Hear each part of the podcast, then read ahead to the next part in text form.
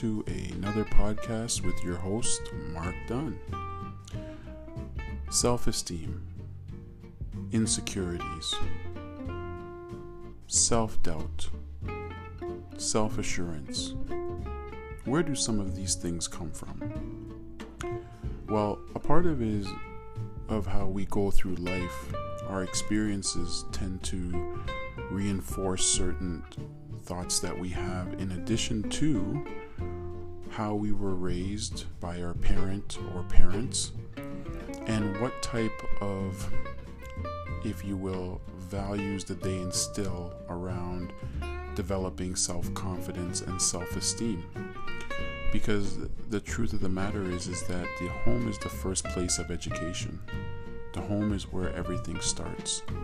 The home is where we given the tools and the strategies to go through life, make mistakes, and come home to a safe place. We are supposed to come back to a safe place, um, but that's what the home is. And more or less, we are a reflection of what we either didn't get in the home or what we did get in the home. And it doesn't mean that there is a perfect home. It's not that you're searching for perfection. It's about having a place where there's ongoing improvement, where accountability and responsibility are at their all time high, where you learn how to do things to prepare you so that when you go out into the world, you don't have to depend on things. You see, having certain skill sets in addition to having a certain mindset is what's going to create human beings to evolve and make the world a better place. But when it comes to this idea of self esteem and insecurities and fault finding and, and the self doubt component, that's kind of starting off in the home. That's not really society's problem.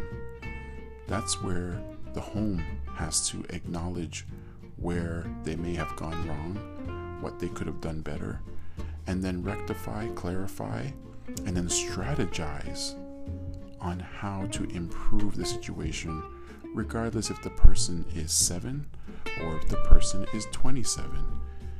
Giving people the reassurance where mistakes were made, where the ball was dropped, and being transparent and honest about it is one of the best healing ingredients to a person's heart and soul. So, what I'm encouraging you all to understand is this yes, there are high levels of insecurity, self esteem challenges, insecure insecurities, um, if you will. But if we were to look at the home and look at what was there, what was missed, Maybe it's writing that letter to that parent or sitting down and having that conversation about that challenge you had that was difficult to go through and it impacted your quality of life. Maybe it, your parents didn't hug you enough or say they loved you enough. Maybe it was something where the parent dropped the ball and he or she might have been out 90% of the time working hard to provide, but just didn't have the energy to be a provider of feelings, emotions, and uh, if you will, mental mental strength to help you grow. But maybe it's time for us to have those conversations.